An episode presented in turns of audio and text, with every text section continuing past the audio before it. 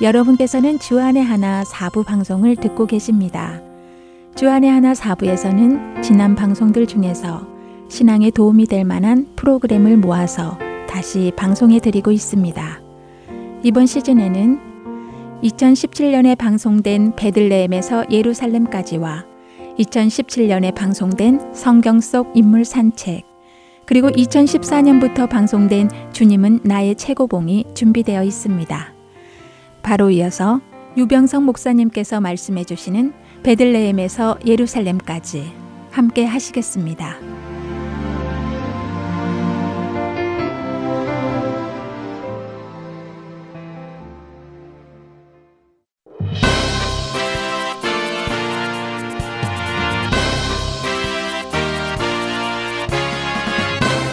청취자 여러분 안녕하십니까?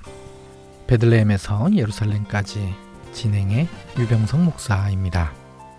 목동 출신인 다윗이 베들레헴에서 왕으로 기름 부음을 받습니다.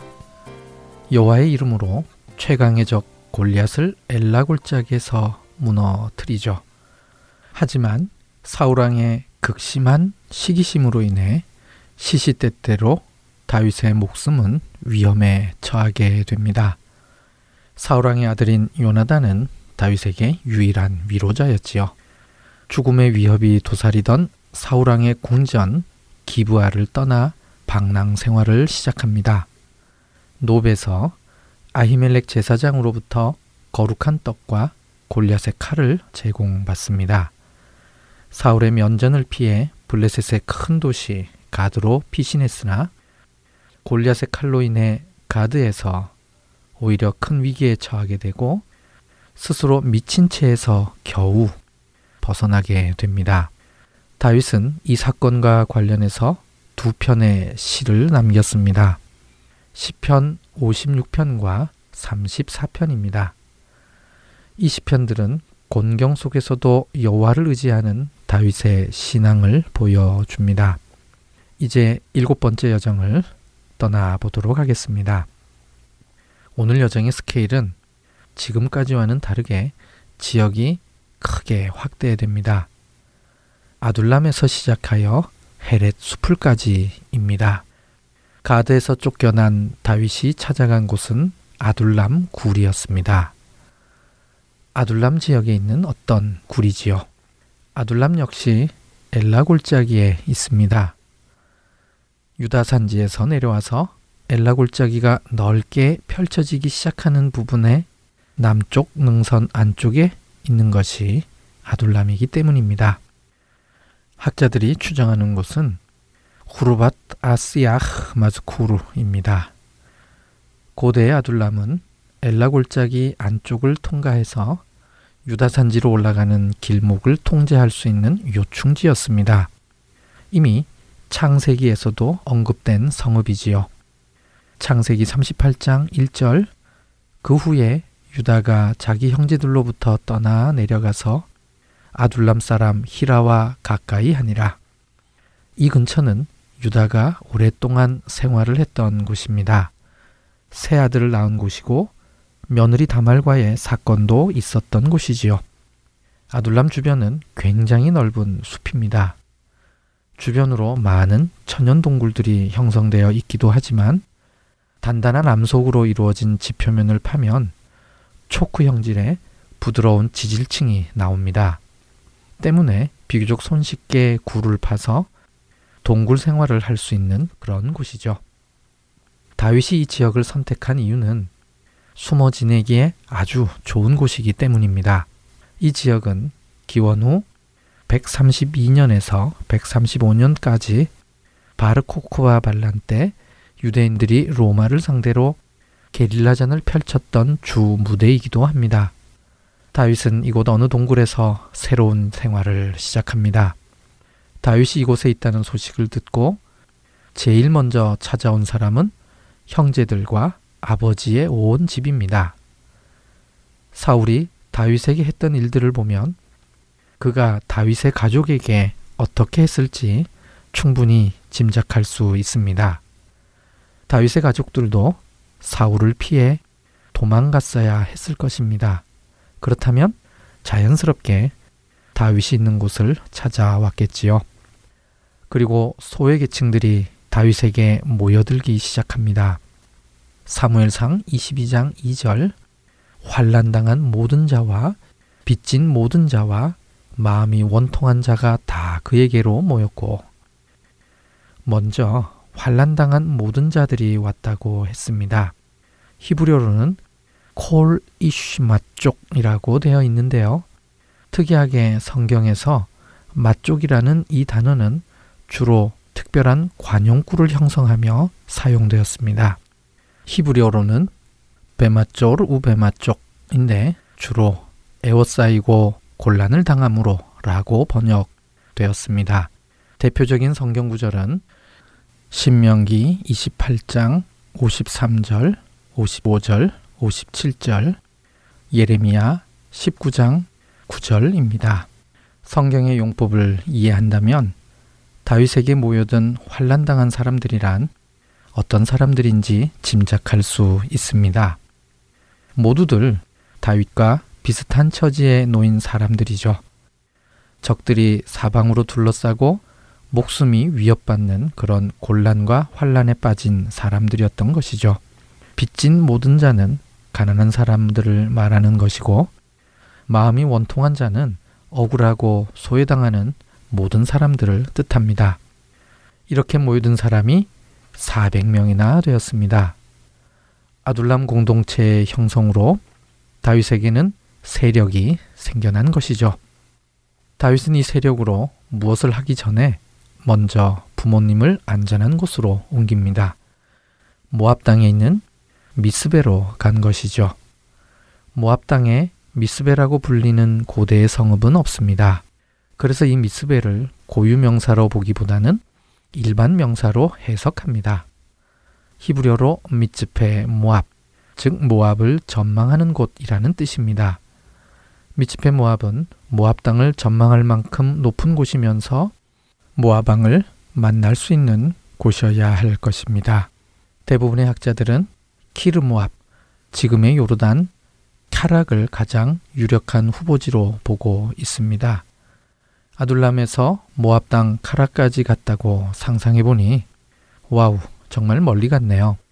이 시점에서 다윗은 왜 부모님을 모시고 이렇게 먼 모압 땅을 찾아갔을까요? 그 먼 길을 갔는데 모압 땅이 다윗의 요청을 거절하면 어떡하죠? 다윗은 모압 왕이 자신의 요청을 들어줄 것이라고 확신을 하고 간 것입니다. 두 가지 이유에서입니다. 첫 번째는 다윗의 증조 할머니 룻은 모압 출신입니다. 그러니 모압 땅으로 부모님을 모시고 간다는 것은 자신의 외갓집을 찾아가는 것입니다. 둘째 이유는 모압 왕의 정치적 이해관계와도 맞아 떨어진다는 것이죠. 모압에는 이스라엘보다도 먼저 왕이 있었습니다. 모압왕 입장에서는 사울왕을 견제하기 위해 다윗을 활용하여 정치적 이득을 보려 했을 것입니다. 그럼 다윗이 아둘람에서 모압 땅을 갈 때 어느 길로 갔을까요? 동선이 짧으면서 사울의 영향력이 미치지 않는 광약길로 갔을 것입니다. 그렇다면 예상되는 길은 헤브론 남쪽을 돌아 10 황무지와 마운 황무지 근처를 통과해서 엔게디로 갔을 것입니다. 왜냐하면 엔게디를 가야 충분한 물을 얻을 수 있기 때문이지요. 그 다음 마사다 앞쪽에서 사해를 건너 카락으로 갔을 것입니다. 사무엘상 22장 3절 다윗이 거기서 모압 미스베로 가서 모압 왕에게 이르되 하나님이 나를 위하여 어떻게 하실지를 내가 알기까지 나의 부모가 나와서 당신들과 함께 있게 하기를 청하나이다 하고 아둘람 공동체를 이끄는 다윗이 꾸준히 하나님의 뜻을 살피는 모습입니다. 모압 왕은 다윗의 요청에 응합니다. 4절 부모를 인도하여 모아방 앞에 나아갔더니 그들은 다윗이 요새에 있을 동안에 모아방과 함께 있었더라. 그 후 다윗은 요새로 향했습니다. 그런데 이 요새는 어디를 말하는 것일까요? 성경의 정황상 몇 가지 후보지가 있을 수 있는데요. 아둘람 굴, 엥게디 요새, 마사다, 그리고 모압에 있는 한 요새 등 네 곳의 후보지가 있습니다. 저는 이 가운데 엥게디 요새와 마사다를 유력한 후보지로 봅니다. 앞서 살펴보았듯이 다윗이 모압 땅으로 갈 때 엥게디와 마사다를 통과했다면 돌아올 때도 그곳을 통과했다고 보는 것이 가장 자연스럽죠. 엥게디와 마사다는 서로 가까운 곳에 있는 요새이면서 사울의 추격을 피할 수 있는 외딴 요새이니 아주 안전하겠죠. 마사다는 그야말로 천혜의 요새이고 폭포가 있는 엥게디는 마사다의 단점인 물을 보충할 수 있는 곳입니다. 다윗이 요새에 있을 때 또 한 명의 동력자가 등장합니다. 선지자 가시입니다. 앞으로 다윗의 생애에서 사무엘 다음으로 큰 영향을 미치는 선지자가 됩니다. 선지자 가시 느닷없이 나타납니다. 도대체 그는 어디에서 왔을까요? 다윗의 새로운 공동체를 위해서 하나님이 특별히 붙여주신 선지자라고 생각합니다. 그런 선지자 가시 다윗에게 유다로 돌아가라고 합니다. 광야의 외딴 곳이 안전하기는 하겠지만 이곳에 계속 있으면 새롭게 출발한 공동체가 아무것도 할 수 없기 때문이지요. 다윗은 선지자 가스의 말에 따라 유다 땅으로 돌아가 헤렛 수풀에 이릅니다. 어디인지 정확하게 알 수 없는 또 하나의 장소이지요. 히브리어를 직역하면 야르 헤렛, 즉 헤렛 숲입니다. 어떤 한 장소라기보다는 어느 지역을 가리키는 말입니다. 이곳을 한 장소로 특징 지어 보려고 여전히 많은 학자들이 노력하고는 있습니다. 헬라어 성경 70인용에서는 폴레이사릭스라고 번역을 했는데요.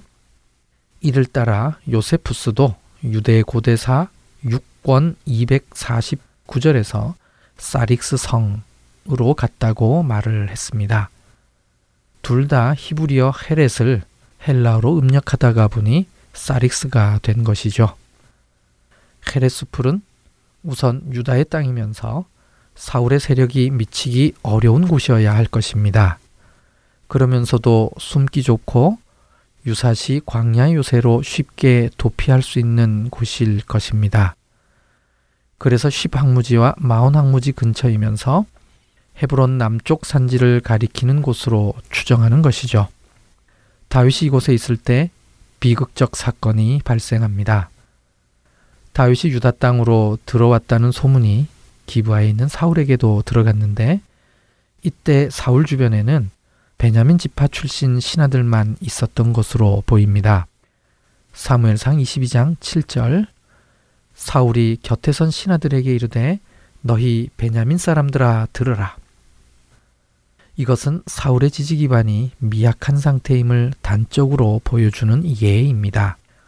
이스라엘 전체의 왕이어야 하는데 그의 주변의 신하들이 겨우 베냐민 지파로만 이루어져 있을 만큼 기반이 약한 상태인 것이죠.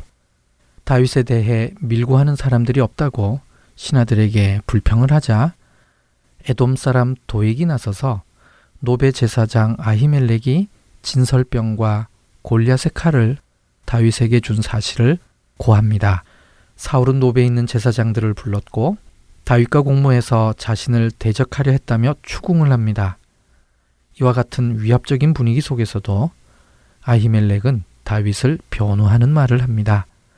이에 사울은 크게 화를 내며 제사장을 죽이라 명령하지요. 하지만 사울의 신하들은 이를 거부하고 에돔 사람 도액이 나서서 제사장 85명을 죽입니다. 여기서 그치지 않고 더 많은 사륙을 합니다.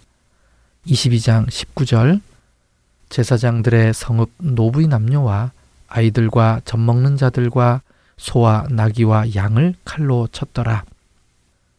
아이들과 젖 먹이까지도 죽이는 큰 비극적 사건이었습니다. 이때 유일하게 아히멜렉의 아들 아비아달이 살아남아 다윗에게로 찾아옵니다. 정말 안타까운 사건이지요. 이 사건에는 주목해야 할 세 가지 중요한 의미가 있습니다. 첫째, 사무엘을 통해서 선포된 엘리 제사장 가문에 대한 저주가 이루어진 것입니다. 사무엘상 3장 13절에서 14절에 나와 있는 저주입니다.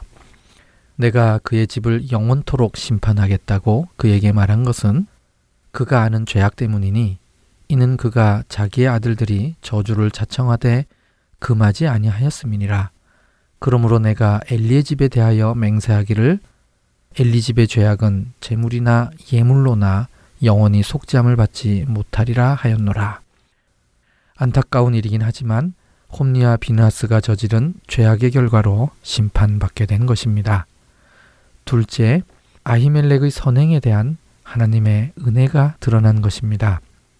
이 심판 속에서도 하나님께서 은혜를 베푸셔서 아비아달이 살아남습니다. 그리고 다윗을 찾아와서 다윗을 돕게 됩니다. 이는 아히멜렉이 다윗에게 했던 선행에 대한 보답으로 은혜를 베푸신 것이지요. 훗날 아비아달이 아도니아의 반란에 참석했을 때에도 아히멜렉의 선행을 기억하여 다윗은 그를 죽이지 않는 은혜를 베풀게 됩니다. 마가복음 2장 26절에 예수님께서 노베서 다윗이 진설병을 먹은 사건을 인용하실 때에는 아비아달의 이름을 언급하십니다. 이때 살아남은 아비아달은 하나님의 은혜의 상징과도 같은 인물입니다. 시편 52편에 이 사건 후 다윗은 이 일을 통해서도 주께 감사할 것이라고 노래했습니다. 세 번째 중요 의미는 아비아달이 에봇을 가지고 다윗을 찾아간 것입니다. 구속사적 예표를 이루기 위함이죠. 아비아달의 합류는 다윗의 공동체의 대제사장적 기능이 추가되었음을 의미합니다. 다윗 왕, 갓 선지자, 아비아달 제사장을 통해 메시아적 공동체의 세 가지 기능이 다 완성된 것입니다. 그리고 예수님께서 다윗이 진설병을 먹은 사건을 인용할 때 아히멜렉이라고 하지 않고 왜 아비아달이라고 했는지 이제는 이해할 수 있을 것 같습니다. 아비아달은 하나님의 은혜의 상징이요. 그리고 아둘람 공동체가 가지고 있는 구속사적 예표를 부각시키는 인물이었기 때문입니다. 예수님께서는 다윗의 이 사건을 구속사적 의미에서 더 부각시키기 위하여 아비아달의 이름을 사용하셨던 것입니다. 그리고 실제로 아히멜렉의 아들인 아비아달은 다윗이 진설병을 먹을 때 그 옆에 있었을 것입니다. 이 비극의 사건을 일으킨 에돔 사람 도액이 갖는 상징적 의미도 있습니다. 이 에돔 사람은 예수님께서 태어났을 때 베들레헴과 그 온 지경에 있는 두 살 아래의 아이들을 살해했던 헤롯 대왕의 조상입니다. 너무나도 비슷하게 서로 투영되고 있습니다. 아둘람 공동체는 메시아 공동체의 예표입니다. 아둘람에 모여든 사람들은 예수님께서 나사렛 회당에서 읽었던 이사야 61장의 말씀과 아주 유사합니다. 누가복음 4장 18절 주의 성령이 내게 임하셨으니 이는 가난한 자에게 복음을 전하게 하시려고 내게 기름을 부으시고 나를 보내사 포로된 자에게 자유를 눈먼 자에게 다시 보게 함을 전파하며 눌린 자를 자유롭게 하고 한편 아둘람 공동체가 시작된 곳을 에델망 때 지역으로 보기도 합니다. 창세기 35장 21절 이스라엘이 다시 길을 떠나 에델망 때를 지나 장막을 쳤더라. 이곳은 야곱, 즉 이스라엘이 라헬을 베들레헴 길에 장사한 뒤 길을 떠나 처음으로 장막을 친 곳입니다. 다윗은 베들레헴 출신입니다. 베들레헴에서 기름 부음을 받았고 온갖 역경을 겪은 후 새로운 공동체를 만든 곳이 에델망대, 즉 아둘람 지역입니다. 그래서 에델망대, 즉 양떼의 망대가 이 근처 지역이라면 그 의미가 아주 잘 어울립니다. 미가서 1장 10절 이스라엘의 영광이 아둘람까지 이를 것이라. 미가서 4장 8절 너 양떼 망떼요 딸 시온의 산이여 이전 권능 곧 딸 예루살렘의 나라가 내게로 돌아오리라. 이 구절에서 양떼의 망대는 히브리어로 에델망대와 동일합니다. 미가 선지자는 쉐펠라 지역의 모레셋 출신입니다. 그래서 엘라 골짜기도 잘 알고 아둘람도 아주 잘 아는 선지자이죠. 미가 선지자는 분명 아둘람을 메시아적 관점에서 이해했던 것으로 보입니다. 정말 놀랍지 않습니까? 다윗을 통해 이루어진 아둘람 공동체는 단순한 공동체가 아닙니다. 메시아적 공동체의 예표였던 것입니다. 오늘은 여기까지입니다. 다음 시간을 위해 사무엘상 23장 1절부터 29절까지를 읽으시길 권합니다. 감사합니다. 다음 주에 다시 뵙겠습니다.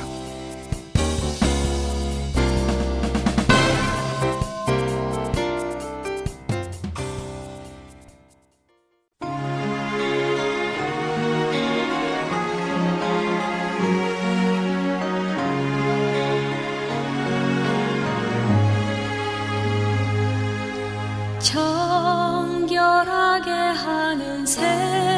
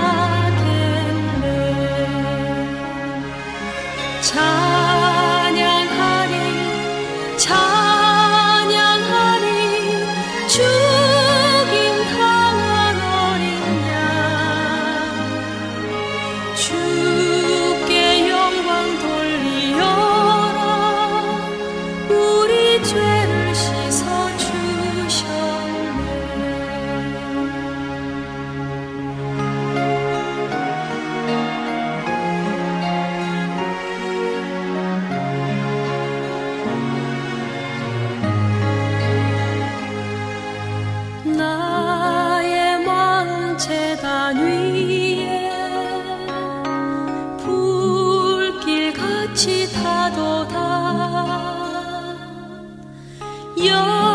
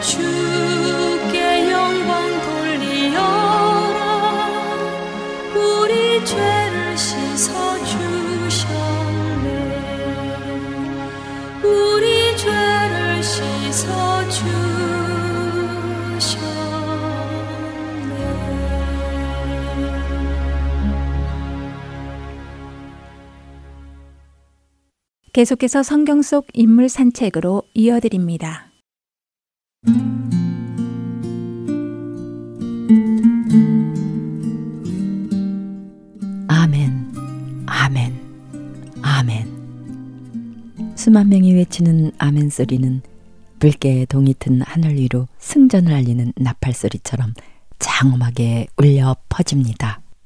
소박한 나무 단상에 오른 제사장이 말씀을 펴들고 하나님을 송축합니다. 그러자 광장에 모인 백성들은 모두 손을 들고 아멘으로 화답하더니 얼굴을 땅에 대고 엎드렸습니다. 수문 앞 광장에 빽빽이 모여든 수만 명의 사람들, 그들의 얼굴에 떠오른 감격스런 표정.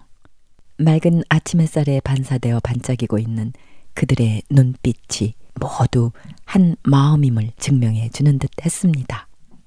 광장에 모인 이스라엘 백성들의 가슴은 은혜의 단비에 젖었습니다. 말씀으로 적셔진 그들의 마음은 한없이 뜨거웠습니다. 그들의 모습은 경건했고 아름다웠습니다.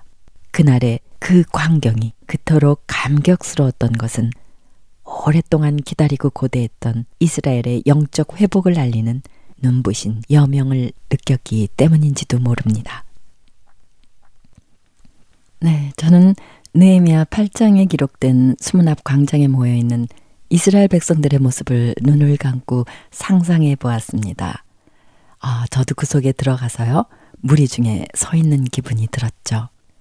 수많은 난간과 시련을 극복하고 예루살렘의 성벽을 재건한 이스라엘 백성들이 성회로 모인 그날. 그날의 감격과 감동이 어떠했을까? 상상해 보는 것만으로도 전 가슴이 벅차오릅니다. 그 자리에 이르기까지 그들이 겪었던 여정은 험난했습니다. 그리고 그 여정 가운데 이스라엘 백성들을 이끌어온 한 사람이 있었으니 그가 바로 느헤미야입니다. 신실하고 충성된 하나님의 종, 탁월한 영적 지도자 느헤미야. 깨어있는 한 사람의 지도력이 이스라엘의 무너진 성벽을 재건했을 뿐 아니라 보이지 않는 백성들의 영적 성벽도 다시 세우는 역사를 이루었습니다. 지도자의 롤 모델을 찾기 힘든 이 시대에 성경 속의 한 인물 느헤미야를 통해서 참된 그리스도인의 모습뿐 아니라 올바른 지도자상을 모본으로 세우시고 보여주신 하나님께 감사를 올려드립니다. 느헤미야는 치밀하고 철저한 계획을 하는 사람일 뿐만 아니라요. 뜨거운 기도의 사람입니다. 또 많은 사람과 함께 일을 할 줄 알고 동료들의 은사를 존중하고요. 그 은사들을 적재적소에 사용할 줄 아는 사람이었습니다. 대적들에게는 여지를 주지 않는 지혜로운 사람이었고요. 삶은 청렴했습니다. 그는 비판을 받아들일 줄 아는 겸허함을 지닌 동시에 악한 행동에 대해서는 엄격하고도 단호했습니다. 그런 그의 탁월한 지도력 중에도 저는 느헤미야의 공동체적 책임의식이 무엇보다 제 마음을 사로잡았습니다.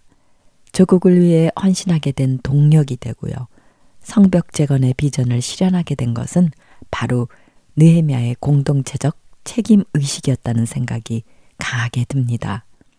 고통 가운데 신음하고 있는 동족들의 소식과 함께 예루살렘 성이 회파되었다는 소리를 들은 느헤미야는 아주 깊이 상심했습니다. 그는 깊은 근심과 슬픔에 잠겨서 몇 날 며칠을 눈물로 금식하며 기도했습니다. 여호와 하나님, 이 종이 밤낮 주 앞에서 우리 이스라엘 자손을 위하여 기도합니다. 우리 이스라엘 자손이 주께 범죄했습니다. 저와 제 집안이 주께 죄를 지었나이다. 주께서 모세에게 명령하신 계명과 율례와 규례를 저희가 지키지 아니하였나이다. 이 죄악들을 자복하고 회개하오니 부디 저의 기도에 귀를 기울이시고 긍휼히 여기어 주시옵소서. 느헤미야는 바벨론으로 잡혀간 포로의 후손입니다. 그리고 지금은 대제국 페르시아의 지배 아래 왕 아닥사스다의 신임을 받고 있는 왕의 술관원이었습니다. 그는 이 나라에서 성공했고 좋은 직업을 가지고 있어서 안락하고 여유로운 삶을 살 수 있었습니다. 그런 그가 고국 예루살렘의 소식을 듣고 울고 또 여러 날 동안 슬퍼하며 금식 기도를 했다고 하니 저로서는 놀라지 않을 수 없습니다. 그는 기도 중에 이스라엘이 처한 상황이 자신과 자신의 아버지 집안의 범죄 때문이라고 자백하고 회개합니다. 이것은 또 어찌된 일일까요? 현재 예루살렘에서 일어나고 있는 일들이 느헤미야와 직접 관련된 일은 아무것도 없습니다. 세상적 판단으로 본다면 페르시아에서 태어나 페르시아에서 자라고 페르시아의 관원이 된 느헤미야가 지금 일어나고 있는 이스라엘의 상황과 무슨 관계가 있겠는지요. 어찌 보면 나는 그들의 죄와는 아무 상관이 없는 사람이라고 손이라도 씻어야 하지 않을까요? 그런데 느헤미야는 백성들의 죄를 자신과 자신의 집안의 죄로 고백하고 하나님 앞에 눈물로 자복하고 회개합니다. 백성들의 죄를 자신의 죄로 동일시한 느헤미야. 크리스천 정신의학자인 존 화이트는 이것을 공동체적 책임 감각이라고 표현을 했더군요. 그렇습니다. 느헤미야는 국민과 국가의 죄를 자신이 지은 죄로 인식을 합니다. 저는 느헤미야의 공동체적 책임 감각이요. 지도자의 자질 중에 없어서는 안 될 중요한 자질이라고 생각합니다. 공동체적 책임 감각은 저절로 생기는 것이 아니겠죠. 이는 기도하는 사람만이 지닐 수 있는 영적 자질입니다. 조국을 위해 기도하고 하나님 나라를 위해 기도하는 사람에게 하나님께서 주시는 놀라운 영적 감각입니다. 하나님 앞에서 진심으로 기도하면 이웃의 아픔이 내 아픔이 되고 이웃의 죄악이 내 책임이 되며 세상의 타락이 나의 타락인 양 가슴을 치고 회개하는 그런 공동체적 책임 의식이 생깁니다. 이것은 이기적인 인간이 스스로는 할 수 없는 우리 안에 내주하시는 성령님께서 하시는 일이지요. 기도를 통해 하나님의 마음이 내 마음이 되기에 일어나는 일입니다. 느헤미야의 눈물은 감상적인 눈물이 아니었습니다. 그 눈물은 책임을 포함하고 있었습니다. 가난한 이웃을 위해 기도를 했으면 실제 가난한 사람을 도와야 그것이 진정한 기도가 되듯이 느헤미야는 눈물로 금식하고 기도한 후 고국을 위해 자신의 삶을 헌신합니다. 연민의 눈물은 누구나 흘릴 수 있습니다. 잠시 마음 아파하는 것도 가능하지요. 그러나 그 눈물에 책임을 지는 행동은 아무나 할 수 없습니다. 그래서 저는 느에미아가 훌륭한 지도자라고 생각합니다. 요즘 많은 지도자들이 자신의 책임을 지지 않으려 하는 모습을 봅니다.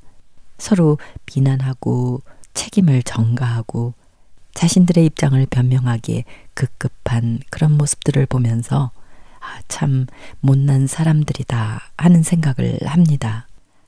생색을 내는 자리를 탐하고 말 하나 잘하는 것으로 잠시 인기를 누리다가 희생과 헌신이 필요한 순간에 자기 이익만을 챙기는 형편없는 본색이 드러나는 그런 일부 지도자들을 보면서요. 저들에게 어찌 이 사회와 나라와 교회를 맡길 수 있겠는가 하는 안타까운 마음이 들곤 합니다. 요즘은 세상 사람들의 눈살을 찌푸리게 하는 일들이 놀랍게도 교회 안에서도 자주 발생을 합니다.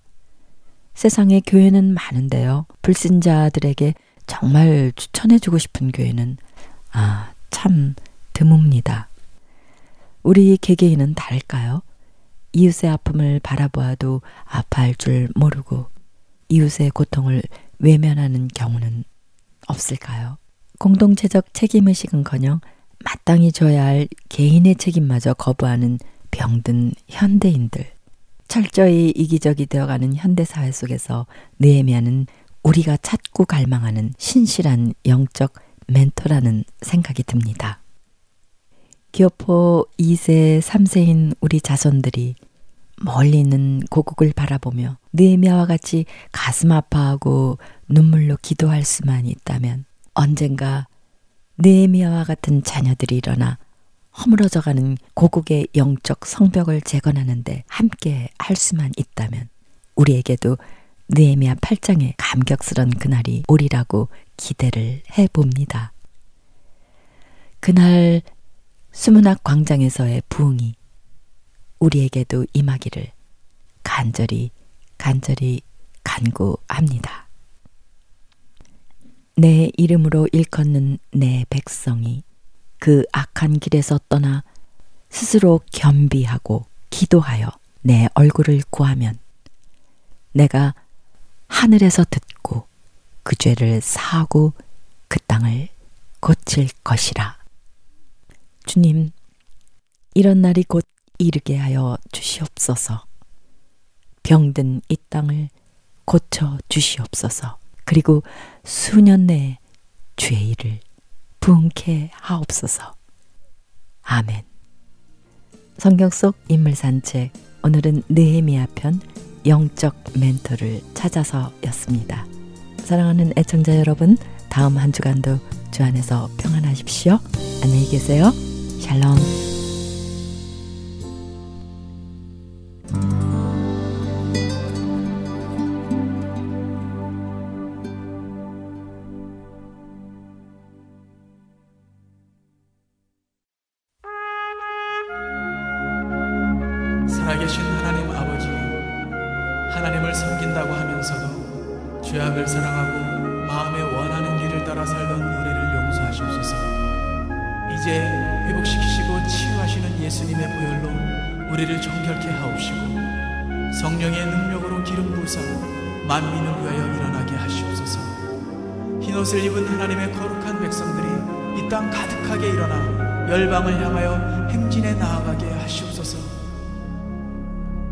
주여 주의 일을 이 수년 내에 부흥케 하시옵소서. 이 수년 내에 나타내시옵소서. 진노 중에라도 긍휼을 잊지 마시옵소서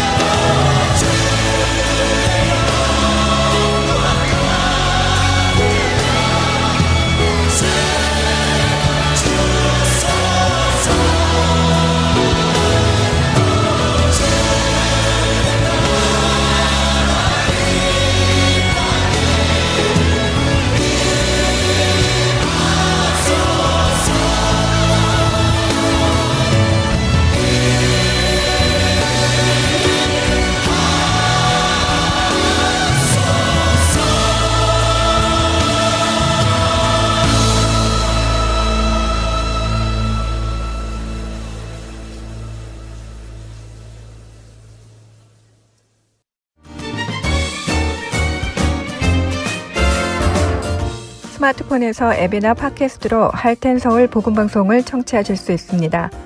아이폰을 쓰시는 분들은 App Store에 가셔서 할텐 서울이라고 입력하신 후 다운받으실 수 있고요. 안드로이드 폰을 사용하시는 분들은 Play Store에서 같은 방법으로 다운받으시면 되겠습니다. 팟캐스트 사용자들은 검색창에서 할텐 서울 방송을 검색하신 후 다운받으시면 됩니다. 자녀들을 위한 방송도 따로 구분하여 들으실 수 있도록 되어 있습니다. 팟캐스트에서 할텐 서울 키즈를 검색하시면 자녀들을 위한 방송에 직접 들어가실 수 있습니다. 이제는 CD에서뿐만 아니라 핸드폰으로 운전하며 또 산책하며 방송을 들으실 수 있습니다.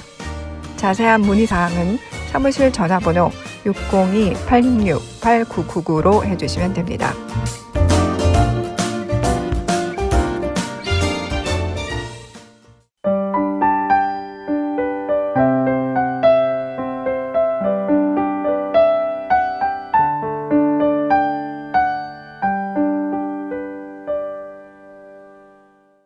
이어서 주님은 나의 최고봉 함께 하시겠습니다.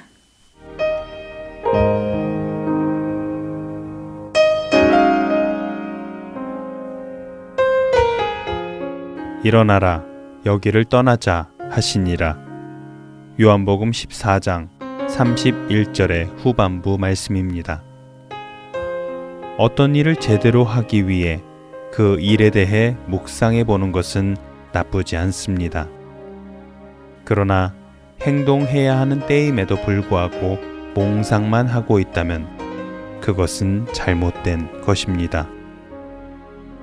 예수님께서는 잡히시던 날 밤 제자들을 모아놓고 귀한 말씀을 요한복음 13장과 14장에 나누어 주십니다. 때때로 우리는 예수님께서 귀한 말씀을 전하시고 나면 이제 가서 그 말씀을 처음부터 다시 깊이 묵상하기를 원하신다고 생각하기도 합니다. 그러나 예수님께서는 결코 우리가 몽상에 빠져 있기를 원하지 않으십니다. 주께서 내게 무엇을 원하시는지 알기 위하여 그분께 뜻을 구할 때 묵상이라는 것은 좋은 것입니다. 그러나 이미 주께서 우리에게 무엇을 해야 하는지 분명히 알려주셨음에도 불구하고 계속 꿈만 꾸고 있다면 이것은 오히려 악한 것입니다. 그러한 몽상가에게는 하나님의 축복이 절대로 임하지 않습니다. 따라서 하나님께서는 우리가 이러한 종류의 몽상에 빠지지 않도록 우리를 찌르십니다. 그래서 우리로 그 자리에 가만히 앉거나 머물지 않게 하시고 앞으로 나아가게 하는 것입니다. 만일 우리가 조용히 하나님 앞에서 기다리고 있는데 하나님께서 이리 와서 따로 앉으라고 말씀하시면 그때는 하나님께서 원하시는 것이 무엇인지를 알기 위하여 묵상해야 합니다. 그러나 이미 주께서 말씀하신 후에는 몽상에 빠지지 않도록 주의해야 합니다. 주께서 말씀하신 대로 앞으로 나아가 순종하십시오. 만일 당신이 사랑에 빠져 있다면 가만히 앉아서 그 사람과 사랑하는 꿈만 꾸고 있지는 않을 것입니다. 밖으로 나아가 그 사람을 위하여 뭔가를 하게 될 것입니다. 이것이 바로 예수 그리스도께서 우리에게 원하시는 것입니다. 하나님께서 말씀하신 후에도 계속 몽상만 하고 있다면 이는 하나님을 신뢰하지 않고 있다는 증거입니다.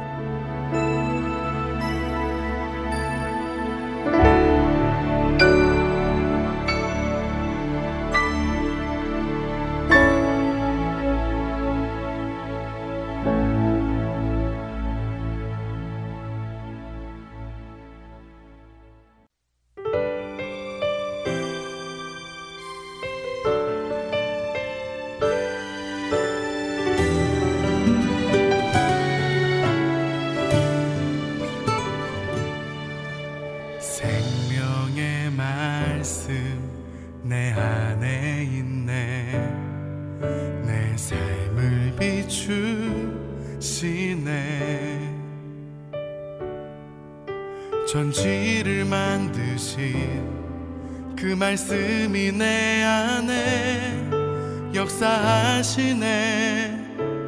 아버지를 예배케 하네. 거룩한 보혈 나를 살리시네.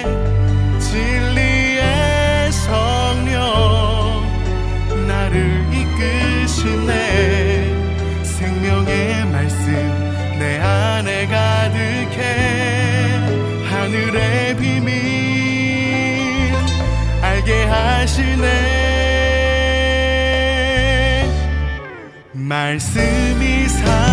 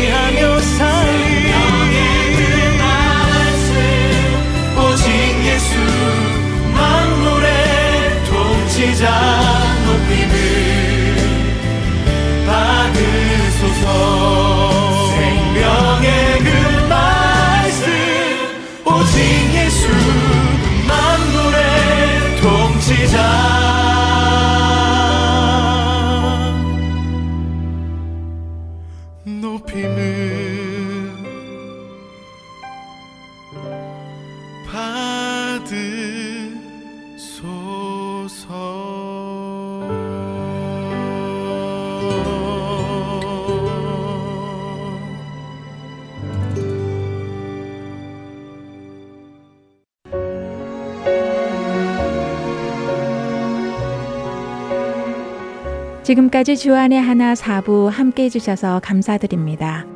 다른 지난 방송들을 더 듣고 싶으신 분들은 홈페이지 www.heartandsoul.org에서 특별 방송을 클릭하셔서 들으실 수 있습니다.